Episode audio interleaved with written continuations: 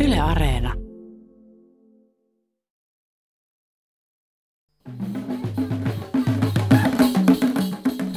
Markkinatalous on mekanismi, jossa me kaikki otamme osaa ja jonka keskeinen ominaisuus on itse Jos asiassa taas joku se, kuvittelee, että oli, olisi olemassa sellaisia ratkaisuja, että leikkausten tuskaa voidaan lievittää budjettivajetta kasvattamalla, erehtyy ja erehtyy pahasti.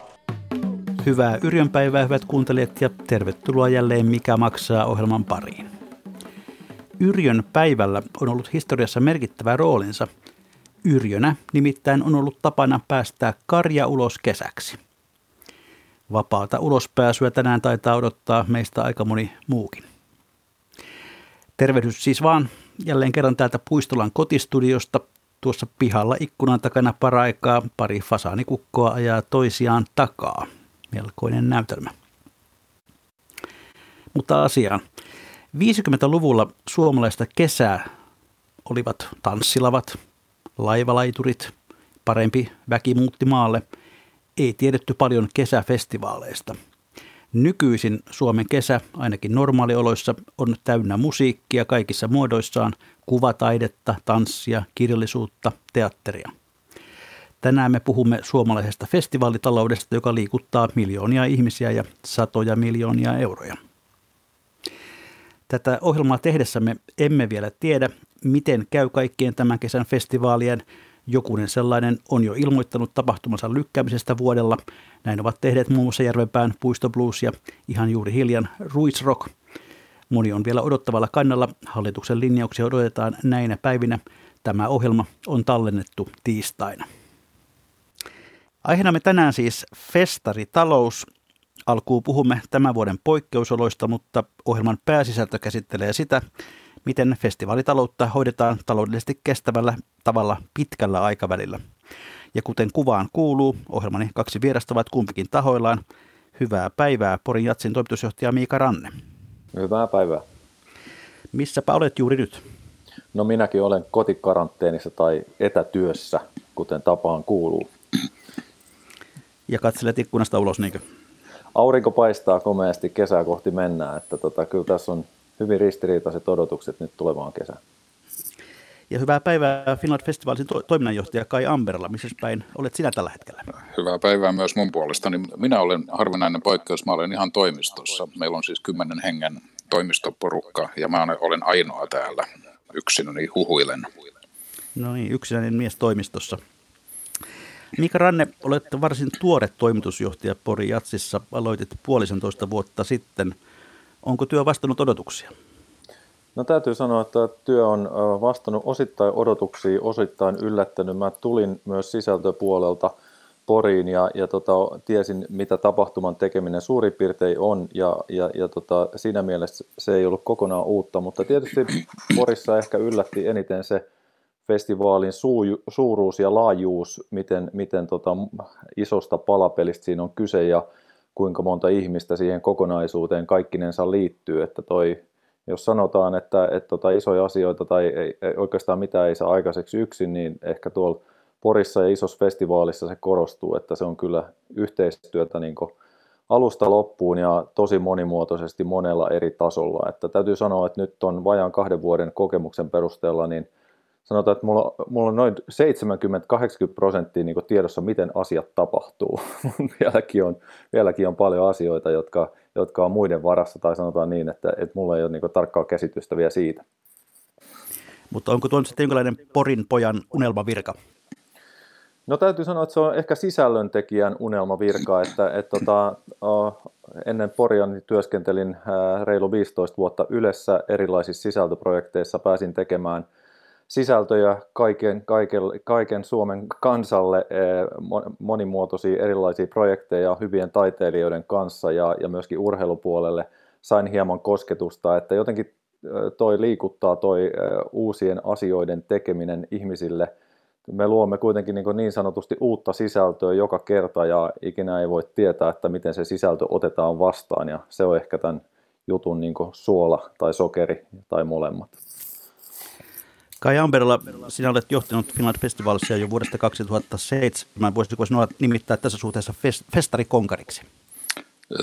No varmaan festivaaliyhdistyskonkariksi, että, että se on tietysti vähän eri asia olla tämmöisen kattojärjestön pomo kuin toisin kuin Miika, joka on niin sanotusti kädet savessa ja joutuu tekemään päivittäisiä ratkaisuja sen oman festivaalinsa suhteen. Että mun näkökulma on sitten, tai ainakin yritän nähdä sen kokonaisuuden ja nähdä, nähdä mitkä on ne asiat, joita, me, joita meidän pitää hoitaa, jotta festivaalit on elinvoimaisia ja, ja pystyvät tuottamaan merkityksiä ja sanoisinko jopa onnea ihmisille.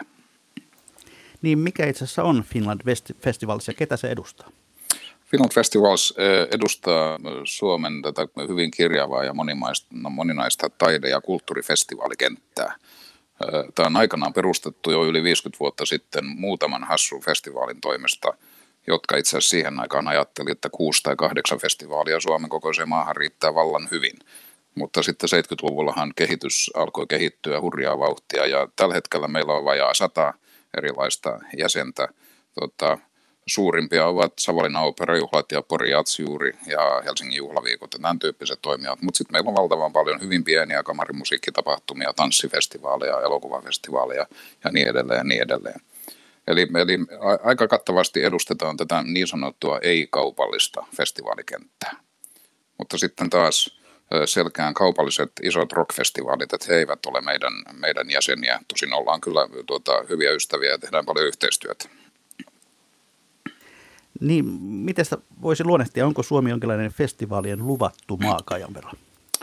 No varmaan tämä sloganhan on vanha, sitä on käytetty jo 230 vuotta.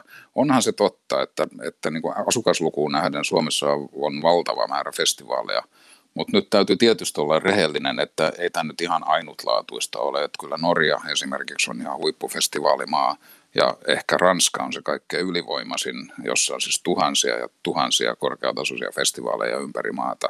Että kyllä ne muutkin osaa ja kilpailu on aika kovaa. Mutta sanoisin, että kyllä Suomi edelleen tässä leikissä pärjää hirveän hyvin. Monestakin syystä, että perinteet on pitkät ja ammattitaito on erittäin korkea. Että tätä 70-luvulla ehkä oli edelleen vielä sellaista vähän niin kuin amatööripuuhastelua, mutta nykyään tämä on niin kuin tiukan ammattimaista toimintaa unohtamatta nyt kuitenkaan sitä tarkoitusta, miksi tätä tehdään, eli elämyksiä ja taidetta ja kulttuuria ihmisille. Katsotaan sitten hieman tämän hetken tilannetta. Miika Ranne, minkälaisten asioiden parissa Porjatsin järjestäjät juuri tällä hetkellä askaroivat? Onko se suurin kysymys se, että, että perutaanko vaiko ei? No joo, kyllä tässä viimeiset puolitoista kuukautta on ollut hämmentävää aikaa. Alus, äh, että nyt on oikeastaan vaikea sanoa mitään ennen, ennen tota, päätöstä tuon kesän suhteen. Ehkä tämän kriisin alkuvaiheessa oli toivoa, että heinäkuussa oltaisiin jo normaali tilanteessa, mutta nyt näyttää siltä, että kyllä se kesä ainakin näiden suurten yleisötapahtumien osalta on ohi. Tanska, Saksa, Belgia ovat jo oma päätöksensä tehneet, eli, eli tota, heinäkuun asti, asti, elokuun loppuun asti on niissä, niissä maissa kielto päällä. Käytännössä tapahtuma-ala kaikkinensa on nyt jonkinlaisessa pysäytystilassa ja, ja sama kohtalo on kaikilla tapahtumajärjestäjillä niin pienillä kuin isoilla muusikoilla ja tuotannon ja tekniikan ihmisillä kautta maan. Että on tämä aivan poikkeuksellista. Eli sinun tämän päivän veikkauksesi on se, että myöskään Porissa ei jatsia tänä kesänä soiteta? No tämän päivän tiedolla, jos pitäisi arvata, niin, niin kyllä se huonolta näyttää. No jos tässä nyt vielä toistaiseksi otetaan jonkinlaisia aikalisia, niin, niin kuinka paljon teillä on mahdollisuus venyttää mahdollista peruutuspäätöstä? No isojen tapahtumien rakentaminen on tosi monimutkainen palapeli ja, ja, tota, ja, ja myöskin sen purkaminen on tosi monimutkaista, eli se ei ole mitenkään yksinkertaisesti, että tehdään vaan päätös, että ei, ei toteutetakaan sitä. Koko vuosi on tehty töitä aina siihen yhteen festivaaliin ja, ja se huipentuu sitten yhteen viikkoon. Ja, ja tota, ei, ei se, se, se tota, mitä lähemmäs tapahtumaa mennään, niin sitä enemmän on tehty töitä ja sitä enemmän myöskin kulut, kulut kertyy sitä tapahtumaa kohti. Et mä sanoisin, että isoilla tapahtumilla se hyvä aikajänne on noin kolme kuukautta, että et, et sen puitteissa pitäisi tietää, että pystytäänkö järjestämään vai ei. No Jatsien kanssa lähes yhtäaikaisesti Suomi Areena tapahtumaa, mutta se on jo tältä vuodelta peruttu. Mitä ajattelit Mika Ranne, kun kuulit, että Suomi Areena ei tänä vuonna kokoonnut? No Suomi Areena on sitten taas niinku erityyppinen, se ei ole festivaali eikä se ole kulttuuritapahtuma, vaan se on keskustelutilaisuus ja Suomi Areenan käytännössä tota, tehdään verkostomaisesti joka vuosi, eli siellä on paljon niin lavakeskusteluita, jotka järjestää tapahtumajärjestäjät, yritykset, yhdistykset ja näin poispäin. Ja, ja tietysti tämä tilanne nyt tämän koronan myötä on ajanut monet yritykset ja yhdistykset myös ahtaalle ja, ja siitä syystä mä näin kyllä ihan luonnollisen, luonnollisena sen, sen päätöksen, että tänä vuonna ei, ei sitä Suomi-areena-tapahtumaa järjestetä. No Kai Amberilla, millä tämä poikkeustilanne näyttää koko festivaalikentällämme? No Miika kuvasi aika hyvin sen tilanteen, että epätietoisuus on suuri ja, tota, ja vähän niin kuin kaikki tahot roikkuu, roikkuu löysässä hirressä, koska on hirveän vaikeaa tehdä nyt niitä päätöksiä, että voidaanko festivaali järjestää ensi kesänä. Ja jos voidaan, että se kuitenkin järjestetään näissä oloissa, niin tuleeko kukaan paikalle, meneekö liput kaupaksi, uskaltaako ihmiset liikkua. Että tässä liikutaan niin tämmöisen kahden ääripäivän välillä kaiken aikaa. Ja sitten tietysti ymmärretään kaiken aikaan se, että, että hallituksenkaan ei ole kovin helppo tehdä mitään päätöksiä, koska nämä vaikutukset kaikkeen muuhun festivaalialalla on valtavia, jos puhutaan matkailuelinkeinosta ja monesta muustakin tahosta. Eli tässä ollaan niin kuin aika inhottavan semmoisen palapelin äärellä, joka pitäisi jotenkin ratkaista ja jonka ratkaiseminen ei todellakaan ole helppoa. No kumpiko teidän näkökulmasta ne olisi parempi ratkaisu? Se, että koko festivaalikesä yksiselitteisesti vain peruttaisiin vai se, että tilannetta päivitetään vähitellen ja seurataan, seurataan miten, miten se kehittyy? Miika Ranne vaikka ensin. No tota, mä en usko, että tästä, tästä kumpikin päätös on huono tai kumpikin ratkaisu on huono, että sinänsä tässä ei ole niin olemassa nyt ehkä hyvä, hyvää ratkaisua sinänsä. Ää, joka tapauksessa mä sanoisin, että nettotappiot tulee niin tapahtumajärjestäjille, alihankkijoille, että keikkamyyjille, myöskin, myöskin niille esiintyjille, taiteilijoille itsellään, että tota, ää, erittäin hankala, hankala tilanne, tilanne tuota, tämän puolesta, että kyllä monet, monet isot tapahtumat nyt siirtynyt sellaiseen tilanteeseen, että ne pyrkii vaan minimoimaan, varmasti pienemmätkin pyrkii minimoimaan niitä tappioita, mitä, mitä tästä kesästä syntyy. Kai Amberla. No mun näkökulmasta täytyy aina muistuttaa se, että kun puhutaan festivaaleista, niin aina miettii, että no mitäs me sitten tarkoitamme festivaalilla. Että kun tämä kenttä on hirveän moninainen, että Miika edustaa niin kuin suurta tapahtumaa, jossa on, on siis tuhansia tai kymmeniä tuhansia ihmisiä samassa tilassa samaan aikaan. Mutta sitten meillä on valtavasti hyvin pieniä ja pieninä haluavia, siis festivaaleja, jotka haluaakin olla pieniä, jossa saattaa olla konsertteja, jossa on 50 ihmistä tai 200 ihmistä tai 500 ihmistä. Eli tämä tämä tota, kenttä on niin moninainen, että semmoisen yhden määräyksen antaminen on hirveän vaikeaa, ja sen takia mäkään en ehkä tämmöiseen spekulointiin halua lähteä tässä vaiheessa. Et se on se ainoa. Huomasin, että Tanskassa ainakin viimeisemmän tiedon mukaan on linjattu niin, että, että alle 500 hengen tilaisuuksia voitaisiin järjestää kesällä. Se tuli juuri äsken sellainen tieto. Mä en tiedä kuinka, että onko tämä nyt niin kuin, tuota, varma tieto vai ei, että niin kuin tämmöinenkin linjaus voisi olla. että mä hiukan mua hallitusta käy sääliksi, että jos hallituksen pitäisi tehdä joku linjaus huomenna, niin me tietenkin toivotaan, että siinä olisi myös jonkinlainen linjaus sen suhteen, että mitä tarkoitetaan suurtapahtumalla, mitä tarkoitetaan festivaalilla, mitä tarkoitetaan ylipäätään tämmöisillä tapahtumilla. Niitähän on muitakin kuin festivaaleja, että on kaikenlaisia muita karkeloita kesässä. Eli ehkä, ehkä me tässä vaiheessa toivottaisiin sitten, että jos tulee joku tiukka rajaus, niin siinä olisi myös jonkinlainen määritelmä, että paljonko ihmisiä kesällä saa kokoontua yhteen paikkaan samaan aikaan. Mutta ymmärrän hyvin, että tällaisten päätösten tekeminen on hirveän vaikeaa tässä vaiheessa, kun me ei tiedetä, minkälainen tämä virustilanne on esimerkiksi heinäkuussa. Mika Ranne, jos perumiseen nyt päädytään tämän kesän osalta, niin mitä se käytännössä Pori Jatsille tarkoittaisi nimenomaan taloudellisesti?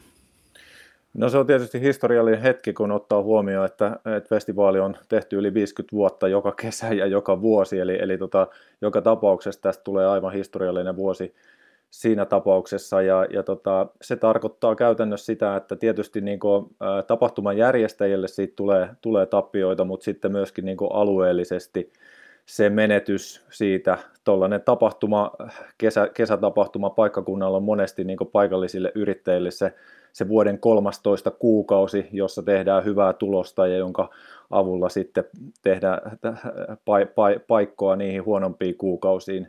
Ja, ja tota, tämä tietysti myös, myös niin kuin meidän tapauksessa, meillä on valtava iso festivaali, jossa esiintyy paljon kotimaisia jatsmuusikoita, niin, niin samalla säälittää se, että heidän keikkailumahdollisuutensa menee tältä osin pois. Et, et kyllä silloin niin kuin, vaikutus niin taloudellisesti tosi moneen suuntaan. Ja sitten tietysti ennen kaikkea se, että miksi tällaisia festivaaleja tehdään, on se, että me rikastutamme ihmisten elämää ja tuomme elämyksiä siihen, että, että tästä syntyy myös iso henkinen puutostila. Ja, ja tota, sen, sen toivoisi, että se ei kovin pitkään kuitenkaan kestä. No millaisia sitten ovat sopimukset esiintyvien taiteilijoiden kanssa? Voidaanko ne tämmöisessä poikkeustilanteessa irtisanoa ilman taloudellisia sanktioita? No varmaankin helpompaa on niin kuin, äh, kotimaisten ja, ja tota, niin sanotusti vielä pienempien nimien tai pienempien kokoonpanojen kanssa sopii asioista käytännössä. Sitten mitä isommaksi esiintyjänimet menee, mit, mitä tota, ikonisempia esiintyjiä. Meilläkin on Porissa tota, t- tälle kesälle alustavasti sovittu tosi isoja tähtiä, jotka joko ei ole käynyt koskaan aikaisemmin Suomessa tai tulevat pitkän ajan jälkeen taas tänne ja, ja näin poispäin, niin, niin tota isojen, isojen artistien kanssa tietysti neuvottelut on pitkiä ja sopimukset on alan käytäntö se, että asioista sovitaan hyvissä ajoin ja pyritään ne varmistamaan ja tekemään. Että tota, tällaisten, niin kuin tuossa alussa mainitsinkin, niin, niin tota se, että se, se purkaminen on myös monimutkaista ja, ja se vie aikaa ja, ja sitä täytyy yhteisymmärryksessä tehdä. No miten arvioit sitä, että kuinka suuret ovat joka tapauksessa sellaiset kiinteät kulut, joista, joista ei eroon pääse peruutustilanteessakaan? No varmaankin niin isommille tapahtumille, suurtapahtumille ja, ja, näin poispäin, niin nettotappiot on varmaan satoja tuhansia, voi, voi joillakin yksittäistapauksissa nous, nousta varmaan miljoonaankin euroon, että kyllä me puhutaan tosi isoista rahoista näissä, näissä tapauksissa. No onko mitään vaihtoehtoa, millä perumistilanteessa voi taloutta paikata? Onko teille esimerkiksi vakuutuksia, jotka kattaisivat tällaisen tilanteen?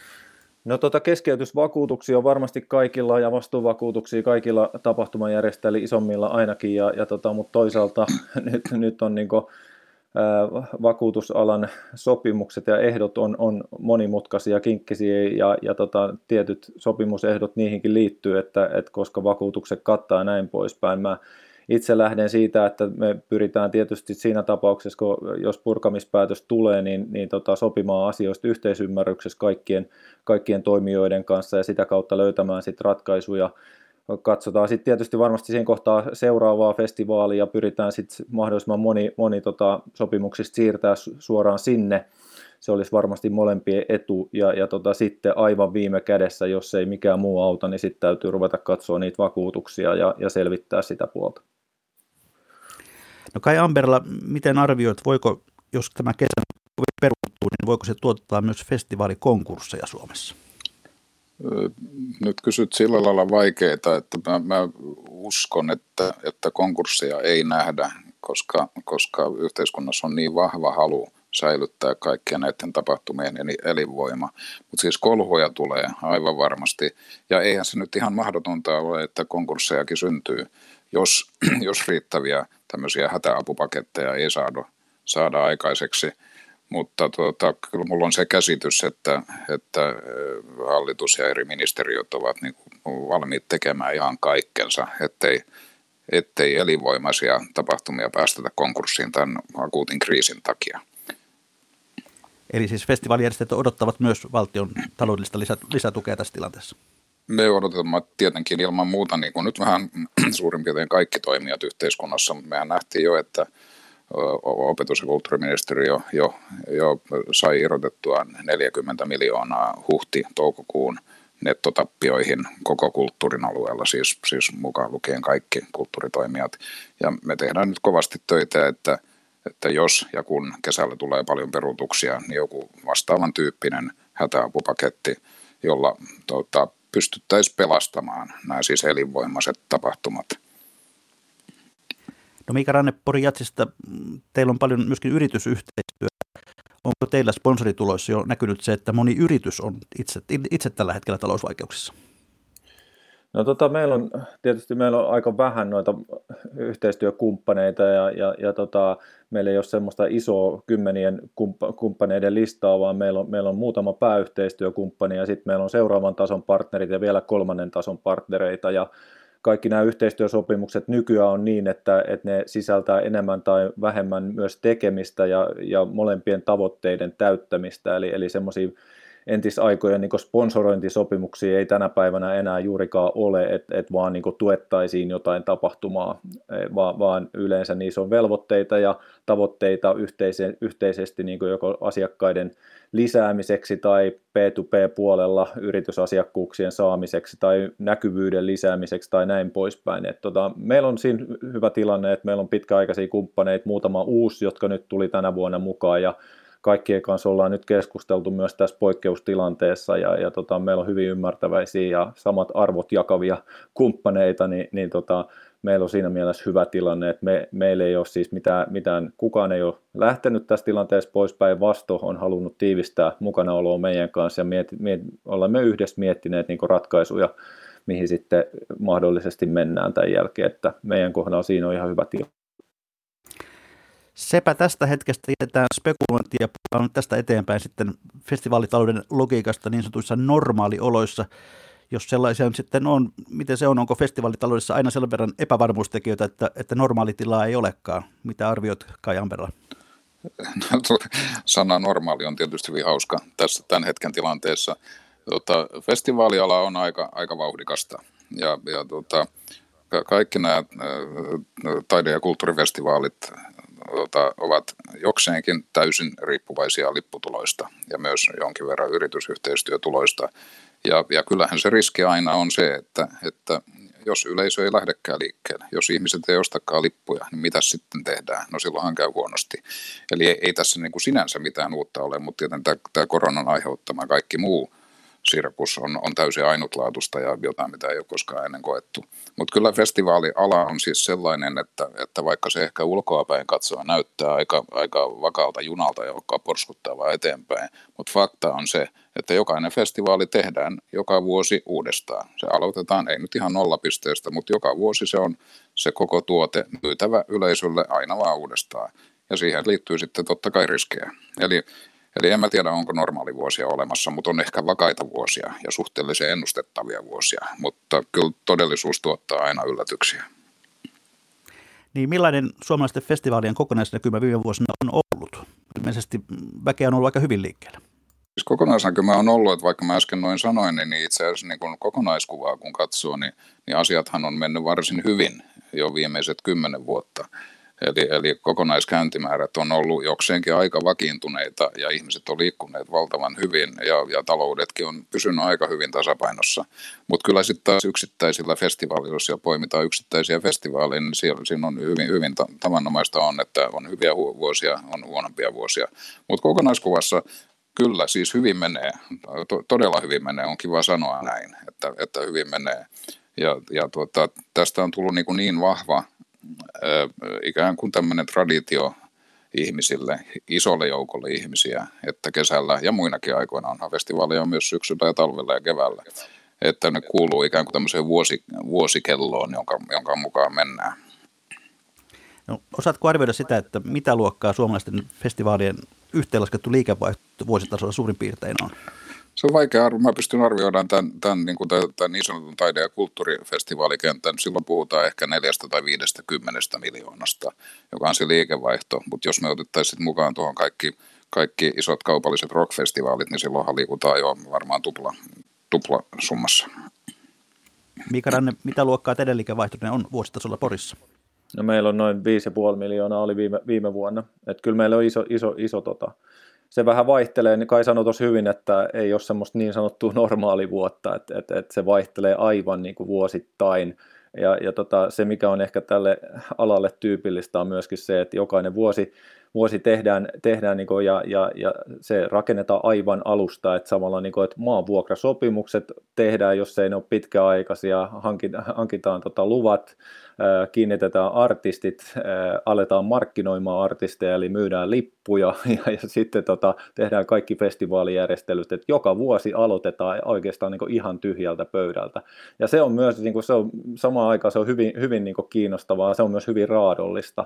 Ja, ja varsinkin kun ulkoilma tapahtumissa ollaan, niin, niin sitten myöskin niin kaikki säävaihtelut ja kaikki ennusteet, kilpailutilanne samaan aikaan muualla Suomessa, onko jotain, jotain isoja tapahtumia, onko yksittäisiä konsertteja tai muuta, muuta jotka vaikuttaa ihmisiin, tai sitten yleisesti niin semmoinen trendit, että et, et ollaanko halukkaita menemään festivaalille vai valitaanko jotain muuta tekemistä, että tota, ne vaihtelee, mutta ehkä niin semmoinen just se tärkein kulmakivi, mistä kaikissa sanoo, on, on, on ehkä se hyvä suhde siihen yleisöön. Ja, ja, ja se yleisö myöskin tuo, tuo sen suurimman tu, tuoton sille tapahtumalle, eli ne tulee pääsylipputuloista ihan kaikille. Vaikka, vaikka sitten osa saakin tukea ja on näitä kumppanuuksia, niin, niin, niin ainakin meidän tapauksessa siis pääsyliput näyttelee erittäin suurta osaa. Meillä on yli 60 prosenttia siitä koko tuotosta tulee myydyistä pääsylipuista, eli kolmen päivän myynnistä. No tuota, miten te arvioisitte sitä, kuinka kannattava festaribisnes ihan noin niin kuin liiketoimintamielessä bisneksenä on Kai Amberla? Se, me, mehän vitsaillaan usein, että, tämän, että tai, tai mäkin käyn kouluttamassa nuoria festivaalimanagereita, niin sanon niille aina, että älkää nyt vaan luulko, että teistä tulee rikkaita tällä alalla. Että teistä voi tulla henkisesti rikkaita, mutta tuskin se pankkitilillä näkyy. Eihän festivaalit mitenkään hirveän hyvä bisnes ole, että mitä Miika tuossa äsken kuvaili, että nämä riskit on aika isoja. Ja pelkästään kylmä, sateinen tai luminen kesä voi, voi tuhota sen koko, koko vuoden työn. Mutta niin kuin mä sanoin, että kyllä suhteellisen vakaasti menee. Mutta onhan meillä sitten esimerkkejä kyllä, että, että tietyt toimijat on, on niin kuin onnistuneet tekemään ihan aitoa bisnestä ja takomaan ihan oikeasti vähän voittojakin. Mutta kyllä niissäkin se on sitten aina vuosikohtaista, että, että voi hyvin olla, että se seuraava vuosi ei enää olekaan niin hyvä. Eli jos mä nyt vastaan, että ei tämä ainakaan mikään unelmabisnes ole. No tuota, voiko sitä yrittää vähän luonnehtia, että millaiset festivaalit nykyisin parhaiten menestyvät? Tu- tuohonkin on lähes, lähes mahdoton vastata, että se on vähän, että meidän pitäisi ensin miettiä, että mitä, mitä tarkoittaa menestys. Että moni festivaalihan menestyy nimenomaan siinä mielessä, että ne tuottavat taidetta, joka on uutta ja kiinnostavaa, jolla on merkitystä taiteen, taiteen historiassa. Ajatellaan vaikka joku täydenkuun tanssit, joka on pieni – hyvin sympaattinen taidefestivaali tuolla lähellä Oulua, jossa ei koskaan edes haaveilla mistään suurista yleisömassoista, mutta se homma toimii omalla, omalla tavallaan. Tai toinen esimerkki Viitasaaren musiikin aika, joka on, joka on tota, nykymusiikin semmoinen peruskohtaamispaikka joka kesä. No kaikki ymmärtää, että sehän ei koskaan mitenkään bisneksenä toimivaa, mutta mut se on taas siis musiikin kehityksen ja musiikin nykymusiikin niin kuin, e, etenemisen kannalta aivan olennainen paikka, koska siellä on se sakki, joka päättää erässä mielessä musiikin tulevaisuudesta. Et, ja sitten meillä on kaikenlaisia muita. Et mä joudun aina muistuttamaan sitä, että tämä ala on niin moninainen, että kaikenlaisten yleistysten tekeminen on todella vaikeaa ja usein oikeastaan aika turhaakin. No kun näin talousohjelmassa ollaan, niin pyöritellään vähän lukuja. Mitkä ovat tällä hetkellä Suomessa ne suurimmat festivaalit noin mitattuna kävijämäärillä ja lipumyynnillä Kajanperla? Tuota, suurimmat on varmaan, tuota, siis Pori Atsahan on ilman muuta yksi suurimmista, sitten tuota, Ruissok on suuri, muutama muu. Rockfestivaali on todella suuri, ja Savonlinnan operajuhlat on varsin suuri, muistaakseni noin 60 000 käyntiä vuodessa, mutta ehkä me voitaisiin enemmän ajatella myös tuon liikevaihdon kautta – että Savonlinnan operajuhlilla budjetti on, on lähellä 10 miljoonaa vuodessa. Ja Miika taisi tuossa äsken sanoa, että heillä on 5 miljoonaa ja niin edelleen. Yleensä suuret massat tuottaa suuria liikevaihtoja. No tuossa aikaisemmin jo viittasitkin Kai Aberla siihen, että, että tämä suomalaisten festivaalien järjestäminen on jollakin tavalla ammattimaistunut, varsinkin viimeisen kymmenen vuoden aikana. Minkä, mikä siinä on takana? No siinä on takana tietenkin historiallinen kehitys, että, että, että 60-luvullahan tämä homma lähti niin kuin kunnolla käyntiin, 70-luvulla se kasvoi, 80-luvulla vielä lisää, mutta jossain vaiheessa huomattiin, että, että alallehan ei ole koulutettu yhtä ainutta ammattilaista. Eli jos jossain vaiheessa herättiin siihen, että, että, että tämä, tämä sanoisiko pioneerisukupolvi, joka, joka oppi, oppi nämä hommat tekemällä rakentamalla festivaaleja, tekemällä virheitä ja oppimalla niistä. Niin nythän meillä on ollut jo useassakin paikassa tämmöisiä koulutusohjelmia, muun muassa Metropoliassa ja Humagissa ja Sibelius josta on valmistunut jo, jo, jo useita vuosikertoja niin kuin festivaalialan ammatta, ammattilaisia tuottajia. Ja se näkyy, näkyy kyllä siinä mielessä, että se homma toimii nykyään lähes kaikkialla todella hyvin, että – että, että ymmärretään, että festivaali on kokonaisuus, jossa ei ole pelkästään ne taiteilijat tekemässä lavalla jotain, vaan että se on tällainen kokonaisuus, jossa kaikki toimii alkaen ruokahuollosta ja turvallisuudesta ja vessojen määrästä ja, ja niin edelleen, niin edelleen. Että tämä on se asia, joka on niin opittu ja sitä tarkoitan ammattimaisuudella. Niin, hyvät kuuntelijat, kuuntelette ohjelmaa Mikä maksaa, jossa tällä kertaa puhumme festivaalitaloudesta Suomessa. Ja vieraina ovat toiminnanjohtaja Kai Amberla Finland Festivalsista ja toimitusjohtaja Miika Ranne Pori Jatsista. Kun talousohjelmassa ollaan, niin, niin äh, perataan vielä hiukan tarkemmin noita tulo- ja menopuolia. Finland Festivals aina silloin tällöin määrävuosina kokoaa, kokoaa tuota jäsenistä tietoja siitä. Ja jos aloitetaan tuloista, niin siis lipumyynti on ilmeisesti aivan epäilemättä se kaikkein suurin tulonlähde noin keskimääräisesti ottaa vai mitä kai Amperla? Se on ylivoimaisesti suurin keskimääräisesti ottaen ja se on hyvä kun sanoit tuon, että keskimääräisesti ottaen. Mä joudun olemaan tässä keskustelussa hankala tyyppi, joka koko ajan muistuttaa, että yksittäiset festivaalit on hirveän erilaisia.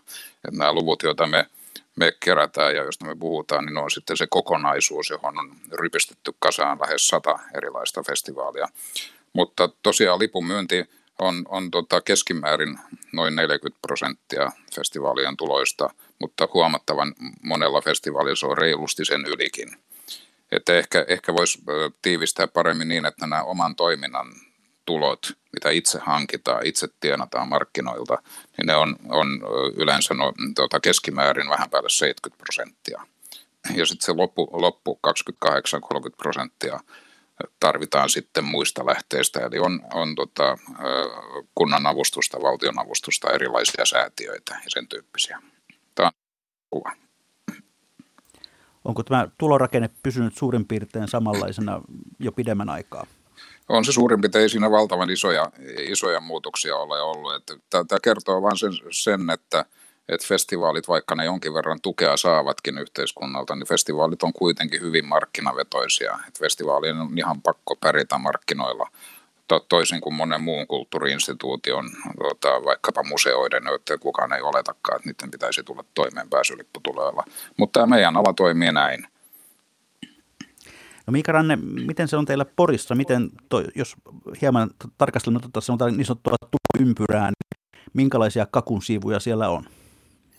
No meillä on sellainen tilanne, että tota, tavallaan ne itse hankitut eurot, niin no, no ne on 95 prosenttia kaikista saaduista tuotoista, eli, eli tota noin 5 prosenttia on sitten tukia, jo, joista alueellinen tuki on vähän suurempi kuin valtion. Valtion tuen osuus viime vuonna oli 2 prosenttia meidän tapauksessa, ja, ja tota, nämä, nämä vaihtelee, eli, eli sitten sit tietysti jos katsoo nyt niin paikallisia muita isoja tapahtumia, mitä Suomessa on, niin, niin äh, nämä kai, kai käyttää nimitystä rockfestivaalit, mutta mu, mu, muut fest, musiikkifestivaalit isot, niin, niin siellä on myös semmoisia, jotka, jotka toimii äh, Oy-pohjalta ja, ja tota, eivät myöskään saa ollenkaan, ollenkaan noita tukia, että tämä kenttä on hyvin moninainen. Niin jos vielä hieman avaat tuota 95 prosenttia, niin, niin miten se sitten jakautuu lipunmyynnin ja, ja muiden tulojen, mitä, ja mitä ne muut tulot sen sisällä ovat? Joo, lipumyynnin osuus siitä on, on, on, on tota, meidän tapauksessa noin 65 prosenttia kaikkinensa, ja sitten meillä on erilaisia kumppanuussopimuksia, myyntejä, myyntiprovisioita, myyntioikeuksia, tuote, tuotteita ja, ja tätä, joka, joka on siinä, siinä sitten tota, välissä, ja, ja sitten nämä, nämä tota, tuen osuus on noin 5 prosenttia. Sillä ei myöskin merkitystä noin talousmielessä, että kuinka suurissa lipuista myydään ennakkoon ja kuinka paljon vasta ovella. Mikä tämä suhde Porissa on? Suhdanne lipunmyynnin ennakoissa, että tota, heinäkuun puolessa välissä, kun varsinainen tapahtuma, niin siihen heinäkuuhun mennessä on noin puolet myyty lipuista, eli, eli sitten loput 50 prosenttia on myyty heinäkuun aikana ja ihan tapahtuman aikana. Ja, ja tämä on ollut oikeastaan niin tämä, tämä tapahtumassa lipunmyynti on ollut kautta aikojen isossa osassa ja isossa roolissa, ja, ja tota, siihen on oikeastaan niin totuttukin Porin tapauksessa, mutta tietysti nyt viime vuosina myöskin artistien kohdalla äh, on, on tapahtunut sellainen muutos, että varsinkin isommat artistit ja on alan, alan käytäntö ny, nykyään sellainen, että isommista artisteista maksetaan ennakkovarausmaksuja ja maksetaan isoja summia. Myöskin alihankinta ja muu sopimukset kaikki velvoittaa ja, ja, ja niihin tarvitaan euroja jo ennen varsinaista festivaalia ja siitä syystä on niin tärkeää, että, että saadaan aikaistettua lipunmyyntiä. Eli mitä aikaisemmin saadaan lipunmyynnistä rahaa sisään, niin sitä varmemmilla vesillä olla, ollaan sen itse tapahtumankin suhteen. Ja sitten siinä on myös semmoinen puoli, että kun me puhutaan ulkoilmatapahtumista, niin se sää vaan se vaikuttaa myös siihen viimeiseen käyttäytymiseen, että se saattaa sitten, mikäli se sääennuste lupaa huonoa, niin, niin tota, si, siinä tapauksessa, että jätetään, jätetään festivaalille menon väline ajetaankin mökille tai johonkin muualle, niin se tulee joidenkin kohdassa sitten tämmöinen valinta. Et, et tästä syystä on yhä tärkeämpää se, että saadaan lippuja myytyä aikaisemmin ja mielellään jo sanotaan niin puoli vuotta ennen tapahtumaa, jolloin myöskin säilyy kassassa rahaa näitä muita maksuja varten. Tuota, siis hyvät suhteet valtiaan ovat tärkeässä roolissa. Katsotaan sitten tuota menopuolta. Mitenkä se menoympyrä oikeastaan jakautuu noin keskimääräisesti ottaen Kai Amberla? Keskimääräisesti, nyt korostan taas, että tämä on hyvin keskimääräistä, että yksittäisellä festivaaleilla luvut, luvut vaihtuu paljonkin, mutta se mitä me ollaan saatu selvelle tutkimuksissa, noin 25 prosenttia menee näihin taiteilijakiinnityksiin, sitten toinen 25 menee erilaisiin tuotannon kustannuksiin, jotka voi siis olla vaikka lavojen rakentamista tai mitä tahansa. Palkkakuluja näyttäisi olevan 16 prosenttia, sitten on erilaisia muita niin kuin vuokria ja toimistokuluja nelisen prossaa, markkinointiin seitsemän prossaa. Sitten on semmoinen epämääräinen kasa kaikenlaisia muita menoja, jossa on niin kuin hyvinkin erilaisia juttuja, se on noin 24 prossaa. Mutta mä korostan, että nämä luvut ei kauheasti kerro, koska yksittäiset festivaalit toimii hyvin hyvin eri lailla. Mutta tämä on se kokonaisuus. Miika Ranne, kuinka lähellä Porin jakauma on tuota äsken esitettyä? No mä e, en pystynyt seuraamaan ihan kain prosentteja tässä, mutta totean sen, että suurin kustannus tietysti on niin tuotantokustannukset ja, ja Porin tapauksessa se on artistit, esiintyjät ja, ja tuotantotekniikka, jota nämä esitykset vaatii. Ja Porin tapauksessa vielä niin kuin, ei, ei, meillä ei ole pelkästään esiintymislavaa tai itse asiassa meillä on kuusi lavaa festivaalikonseptissa ja, ja tota, tietysti näiden ympärillä on valtava iso palvelu kokonaisuus ja rakenteet. Et siellä, on, siellä on vippikylää ja, ja siellä on tota Kids-festivaalia ja siellä on erilaisia toiminnallisia pisteitä ja sitten siellä on yhteistyökumppaneiden paikkoja ja, ja sitten siellä on erilaisia fasiliteetteja saniteetista ää, lähtien niin joka paikkaan. Porissa on sellainen erityispiirre, että, että festivaalipäivä päivä aikana saatetaan olla 6-7 tuntia siellä festivaalialueella ja vietetään siellä niin sanotusti koko päivä.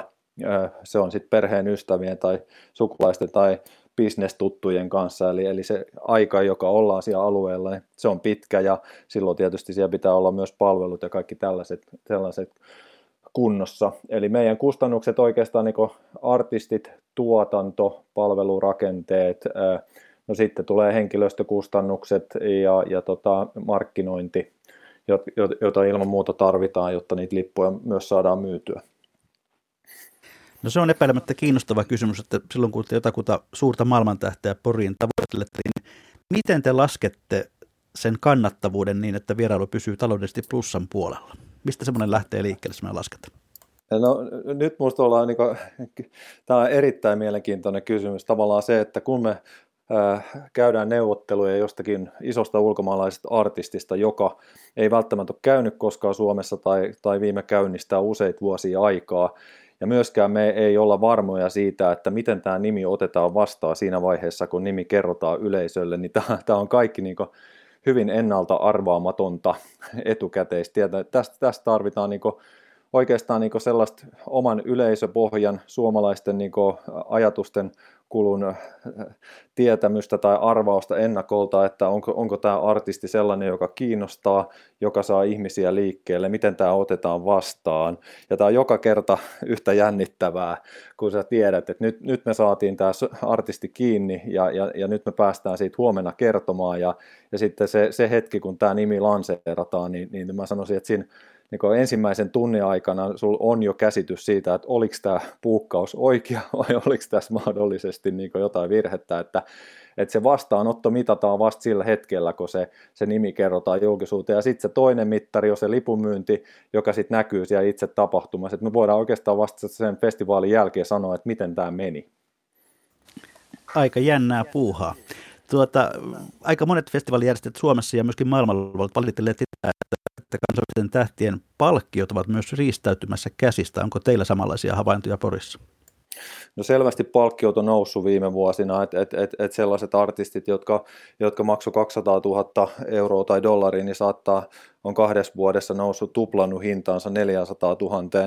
Eli, eli ihan selvästi, selvästi tota näiden isojen nimien tota esiintymispalkkiot ovat nousseet. En tiedä, onko vaikuttanut sosiaalinen media, TikTok, kaikki muut Spotify-kuuntelut siihen, että, et tota, ja sitten on myöskin semmoinen piirre maailmalla, että yhä nopeammin noustaan niin maailman suosioon, että et on artisteja, jotka on niin kuin, muutamassa vuodessa saavuttanut ihan globaalin suosion. Että tällaista ennen, ennen ei ehkä näin nopeasti tapahtunut, mitä sitä tänä päivänä voi, voi, voi tapahtua. Ja tämä vaikuttaa sitten ehkä just siihen, että no Porissa meillä on ehkä, sanoisin, että meillä on niinku ikonisempia esiintyjiä, sellaisia, jotka, joiden arvo säilyy suhdannevaihteluista huolimatta niin, niin hyvänä, mutta mut varmasti sitten muut festivaalit, jotka puukkaa ehkä tämmöisiä trendin harjalla olevia esiintyjiä, niin niiden keikkapalkkiot saattaa ihan niin kesästä toiseen heitellä tosi paljon just sen, sen hetkisen suosion mukaan. No, jos hieman vedämme yhteen näitä festivaalin taloutta sillä tavalla, että mm, yritämme määrittää sitä, että mitkä ovat terveen festivaalitalouden kulmakivet, niin Miika Ranne, mitä itse ajattelet, mihin terve talous nojaa festareilla? No mä ehkä niin sanoisin sen toistan aikaisempaa, että se hyvä suhde siihen yleisöön, koska ainakin niin kuin meidän tapauksessa ja muillakin se, me elämme pitkälti pääsylipputuloista, että et pitää, pitää pystyä hankkimaan se hyvä sisältö, festivaaliohjelma ja, ja sitten toisaalta artistit järkevällä hinnalla, eli, eli mahdollisuuksia sellaisiin niin superkalliisiin artisteihin ei, ei tässä maassa kovin monella ole, ja, ja tota, et, et, ehkä tämä hyvä, hyvä, hyvä tota, suhde yleisöön, kiinnostava ohjelma ja artistit järkevällä hinnalla, niin, niin tä, tä, tästä yl, yhtälöstä kannattaa lähteä liikkeelle. Toiminnanjohtaja Kai Amberla Finland Festivalsilta, onko sinulla jotain täydennettävää tuohon Mika Ranteen No ei, tuossahan oli aika hyvin, hyvin tiivistetty, että se yleisösuhde on se ihan olennainen – Eh, ehkä voisi sen lisätä, että myös, myös ainakin osalla festivaaleista niin on halu olla sen taidelajien eturintamassa, myös kehittämässä sitä taidetta ja luomassa jotain uutta. Ja, ja joskus myös niin kuin tilaamassa uusia teoksia, joista ei koskaan tiedä, onko ne hyviä vai huonoja, mutta se, se on kuitenkin niin kuin taiteen kehityksen kannalta ihan olennainen juttu, että myös sitä ainakin nyt klassisen musiikin puolella – että yleensä yleisö on hyvä niin totuutettu siihen, että siellä on myös jotain sellaista, mitä yleisö ei osaa odottaa, jotain sellaista, josta yleisö ei vielä tiedä, että he tulevat siitä pitämään. Et itse olen joskus ihan tämän vähän leikillisesti sanonut näin, että, että hyvä festivaali on sellainen, jossa on sanotaan nyt vaikka 70 prosenttia on sellaista, jonka yleisö jo tuntee ja rakastaa ja on valmis ostamaan lipun epäröimättä, ja 30 prosenttia pitäisi olla sellaista, jota yleisö ei vielä tunne, mutta joka voi olla jotain, mikä muuttaa heidän elämänsä. Eli tämmöinen tasapaino tutun, turvallisen ja uuden ja innovatiivisen välillä, se on minusta todella tärkeää, koska festivaali, joka toistaa niin kuin varmoja nakkeja vuodesta toiseen, niin, niin kuolee kyllä aika äkkiä pois. Niin joku alan veteraani sanoi kerran, että festivaalibisnekseen on sinänsä helppo tulla, mutta paljon vaikeampaa pysyä hengissä vuodesta toiseen. Oletko Kai Ambera samaa mieltä? No, osittain olen ja osittain en, että jos katsot, katsot tätä vaikka meidän jäsenkunnan tuota, kehitystä, että, että kyllähän siellä hirveän pitkiä kaaria on monilla festivaaleilla. Nyt niin kuin Pori Jats vaikka hyvänä esimerkkinä tai Savonlinna joka, jonka historia on yli sata vuotta vanha, tai Kuhmon kamarimusiikki, tai Sodankylän elokuvajuhlat ja moni muu. Että, että kyllä, kyllä selvästi, kun onnistutaan, niin, niin yleisö on valmis tulemaan jos se onnistuminen jatkuu vuodesta toiseen. Mutta onhan meillä sitten eri, erityisesti tuolla kevyen musiikin puolella, jossa niin trendit vaihtuu nopeasti ja jossa yleisö on aika nuorta, niin siellähän me ollaan nähty kyllä kaikenlaisia tähdenlentoja. Et tulee festivaaleja, jotka kuolee pois muutamassa vuodessa. Festivaalien omien budjettien lisäksi tapahtumat saavat aikaan muutakin taloudellista toimeliaisuutta. Mitä sitten esimerkiksi Porissa, minkälaisia Porin jatsin vaikutukset lähialueen muuhun liiketoimintaan ovat, Mika Ranne? No nyt tota, itse asiassa meillä valmistui tuore aluetutkimus, jonka, jonka mukaan niin tota, Porijats jättää kerrannaisvaikutuksineen hieman vajaa 28, 28 miljoonaa euroa Porin talousalueelle ja noin 150 henkilötyövuotta tulee sen yhdeksän päivän festivaali ansiosta, eli, eli onhan se merkitys melkoinen. Kai Amberla, te olette selvittäneet laajemminkin festivaalien järjestämisen taloudellisia kerrannaisvaikutuksia. Mitä niistä tiedetään? No, tiedetään, että ne on, on, on, huomattavia, ne on erittäin merkittäviä.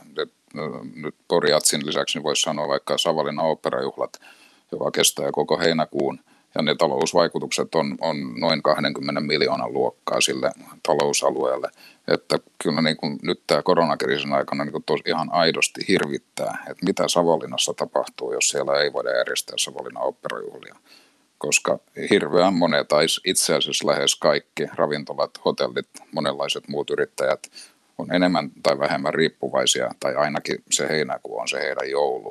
Ja jos se poistuu, niin se näkyy mutta kyllä tässä on sitten tota, ihan samanlaisia talousvaikutuksia on kaikkialla. Se riippuu nyt sitten vähän sen festivaalin koosta, pituudesta, yleisömääristä ja niin edelleen. Mutta mikään festivaalihan ei tule toimeen, vaan me tarvitsemme toimeen yksin, vaan me tarvitsemme ilman muuta ensinnäkin kuljetusyhtiöt, että sinne pääsee jollain lailla. Siellä täytyy olla ne palvelut, siellä täytyy jossain yöpyä ja niin edelleen. Tässä on niin pitkä ketju erilaisia tahoja, jotka hyötyy festivaalista ja joista festivaali hyötyy. Ja, ja ne merkitykset on isoja ja tota, harmi kyllä ja surullista sinänsä, että nyt tänä kesänä me ainakin aika monessa paikassa tullaan näkemään, että mitä se oikeasti tarkoittaa. Aivan. No, puhutaan hieman vielä järjestäjätahoista. Osa festivaaleista me on nykyään erilaisten yhdistysten järjestelmiä, mutta yhä useammin myöskin osakeyhtiöpohjaisia firmoja. Mika Ranne, Porin Jats on haluttu pitää yhdistyspohjaisena. Miksi? No ehkä se lähtee siitä alun perinkin siitä ajatuksesta, että et, et, tota, tuodaan Poriin sellaista musiikkia, tässä tapauksessa jatsmusiikkia, ja tarjotaan sitä porilaisille, jotka eivät välttämättä muuten art, äh, altistuisi näille artisteille ja näille musiikkisisällöille. Eli, eli kyllä tässä on kysymys niin kuin, hy, hyvin paljon myöskin niin kuin, musiikkikasvatuksesta ja, ja, ja siitä, että rikastutetaan ihmisten elämää jollakin, mitä, mille he eivät muuten altistu. E, eli tota, kyllä meillä on niin se, se, miksi me ollaan olemassa, niin, niin sen lisäksi, että me tuotetaan iloa ihmisille, niin me tuotetaan myös uusia elämyksiä ja rikastutetaan ja tarjoillaan sellaisia asioita, joille, joille sä et muuten arjessa altistu. Ja, ja tota, ehkä meidän niin tehtävä tässä yhteiskunnassa on myöskin sellainen, että, että tavallaan me ollaan pitkää perinteinen tapahtuma ja heinäkuun, heinäkuun niin juhlaviikko, johon tota, tullaan, tullaan ympäri Suomen. Meidän suurin osa yleisöstä on valtakunnallista, eli tulee satakunnan ulkopuolelta, ja, ja, tota, ja siellä on osa niistä heavy usereita, jotka on käynyt yli 30, 30 kertaa Porissa ja tulee sinne iloisesti uudelleen. Ja viime kesänä meillä oli 13 000 ensikertalaista, jotka ei, ei ollut aikaisemmin käynyt Porissa, eli meidän yleisöpohja on hyvin laaja. Meillä, meillä on siis ö, ikähaitari on viidestä liki 100 vuoteen ja, ja alle 12-vuotiaat pääsee vanhempien seurassa maksullisiin konsertteihin ilmaiseksi. Eli, eli pyritään myöskin tekemään niin semmoista hyvää musiikkikulttuuria ja, ja, ja tota, tarjoilemaan sitä mahdollisimman monelle suomalaiselle niin kuin siitä taustasta riippumatta. Ja ehkä tuo yhdistys sopii niin kuin tähän meidän tavoitteeseen ja arvoihin tässä kohtaa hyvin. Meillä toki on myös osakeyhtiö, meillä on jopa Jatsin tukisäätiö Porista, kolme tällaista toimijaa ja, ja niillä kaikilla on vähän erilainen rooli. Yhdistys on tällä hetkellä aktiivisin ja, ja sen puitteissa tätä festivaalia tehdään. Se tuntuu nyt tällä hetkellä parhaalta. Tiedätkö, onko Porin jatsia yritetty ostaa? mulla ei ole tiedossani, että tällaista oli, olisi käynyt, mutta tota, sen verran mä niin mietin tätä, tätä kesää ja tätä poikkeuksellista tilannetta, että, että tällä hetkellä festivaalien kannalta se elintärkeä asia on se, että toiminnan jatkuvuuden turvaaminen. Että kyllä, kyllä nyt pitää niin kuin kaikki merkittävät isot tapahtumat, niin, niin tota, tavoitteena se, että mahdollisimman moni pystyisi säilymään tämän poikkeustilanteen yli ja, ja olemaan voimavaroissaan ja, ja pystymään tekemään laadukkaita tapahtumia myös tämän jälkeen. Eli, eli kyllä mä näkisin sen niin kuin hirveänä menetyksen meille kaikille suomalaisille, että jos täältä poistuu tämän jälkeen niin kuin osa näistä tapahtumista ja, tai että ne yksipuolistuu. Et, et, et erityisesti niin kuin, et, et, ja vetoan ehkä osittain myös sit niin lipun ostajia siinä kohtaa, että et jos nyt on hankkinut tapahtumaa mihin tahansa konserttiin tai festivaaliin lipun, niin ei, ei, ei palauttaisi sitä tässä kohtaa, mikäli se tapahtuma siirtyy, vaan pitäisi sen varauksensa ja tulisi sitten seuraavalla kerralla mukaan. Alalle isoksi toimijaksi Suomessa on yritysostojen kautta tullut Sanoma osakeyhtiö. Sanoman firma on nimeltään Nelonen Media Live ja sitten toisaalta esimerkiksi provinssitapahtuman omistaa nykyään suuri saksalainen ohjelmajärjestäjä. Miten tämä, että tällaiset isot kaupalliset yrittäjät tulevat alalle, niin miten se tulee muuttamaan festivaalikenttää? Koveneeko kilpailu Kai Amperilla? varmasti kovenee nyt, nyt ainakin, ainakin tuolla kevyen musiikin kentällä. Et lähinnähän se liiketoiminta on siellä. Et mä haluaisin tässä muistuttaa, että tämä valtaosa festivaaleista on, on kuitenkin ry-pohjaisia tai säätiöpohjaisia, jotka eivät edes pyri tekemään voittoa. Ne on syntyneet ihan aatteellisesta syystä ja niissä on aika vahva aatteellinen palo edelleen taustalla. Eli siis kukaan ei pyrikään tekemään voittoa, vaan pyritään vaan pitämään se homma kasassa, niin että se tota, tulot ja menot on suurin piirtein tasapainossa. Että tämä on se alkuperäinen ikään kuin idea festivaalialalla, mutta totta kai kaupalliset yrittäjät on tervetulleita, ei siinä mitään pahaa, mutta, mutta suurin osa festivaalista Pori Jats kuuluu siihen samaan minusta, että Jyrki Kangas aikanaan niin kuin hullusta ideasta syntynyt, intohimoisesta ideasta, Kuhmon kamarimusiikki on syntynyt samalla lailla, melkein kaikki festivaalit on syntynyt jostain niin kuin yksittäisen ihmisen tai pienen taiteilijajoukon unelmasta, ja, ja silloin ei ole niin kuin lähdetty talous edellä. Mutta saa nähdä, kevyen musiikin ala toimii hiukan eri, eri logiikan mukaisesti, ja, ja siellä se kilpailu on aika veristä, mutta saas nyt nähdä, miten, miten tota, tämä homma etenee. En osaa sanoa siihen sen kummempaa muuta kuin, että seurataan suurella kiinnostuksella. Hyvät kuuntelijat, olemme jälleen siinä kohtaa lähetystä, että on perinteisten viikon talousvinkkien ja talousviisauksien aika. Laittakaa hyvä kiertämään. Voitte tehdä sen kauttamme vaikkapa sähköpostia lähettämällä minulle osoitteeseen juho-pekka.rantala.yle.fi tai ihan perinteisellä postillakin osoitteella postilokero 79 3024 Yleisradio.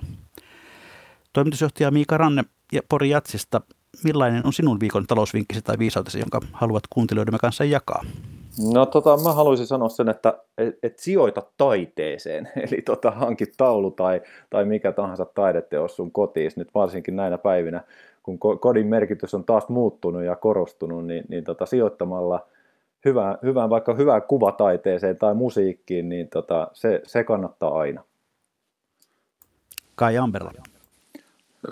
Mulla on tällainen ohje, joka ei ehkä ole älykäs, mutta mä toivon, että se on viisas tässä koronatilanteessa – että älkää laittako kaikkea rahojanne nyt säästöön, älkää jemmatko niitä minnekään patjan alle, vaan käyttäkää ne vaikkapa lähellä toimivan ravintolan lounastarjouksiin. Me käyttäkää takeawayta. Mä on hirveän surullinen, jos, jos iso osa näistä pienistä yrittäjistä nyt tämän koronakriisin takia menee konkurssiin. Muutamalla kympillä päivässä me pystytään heitä auttamaan ja sitten saadaan vielä siinä samassa ihan mukavaa syötävää. Viikon yleisövinkki tulee nimimerkiltä vanha koira oppi uuden tempun. Hän kirjoittaa näin. Nyt poikkeusoloissa olen muuttanut kauppakäyttäytymistä. Ostan kahden hengen taloutemme kaikki ruuat kahden viikon erissä. Kaupassa käynnistä on tullut täten paljon suunnitelmallisempaa ja ruokahävikki on vähentynyt. Aikaakin säästyy. Joten sitten kun tämä poikkeusaika on ohi, aion pitäytyä oppimassani uudessa kauppatavassa. Pakastinta ja kookasta jääkaappiahan tämä vaatii, mutta säästää hermoja ja varmaan myös rahaa. Kiitoksia Kai Amberla, kiitoksia Miika Ranne, kiitoksia hyvät kuuntelijat. Tämäkin ohjelma Yle Areenassa hetken kuluttua. Ja mikä maksaa, sitä me ihmettelemme jälleen viikon kuluttua.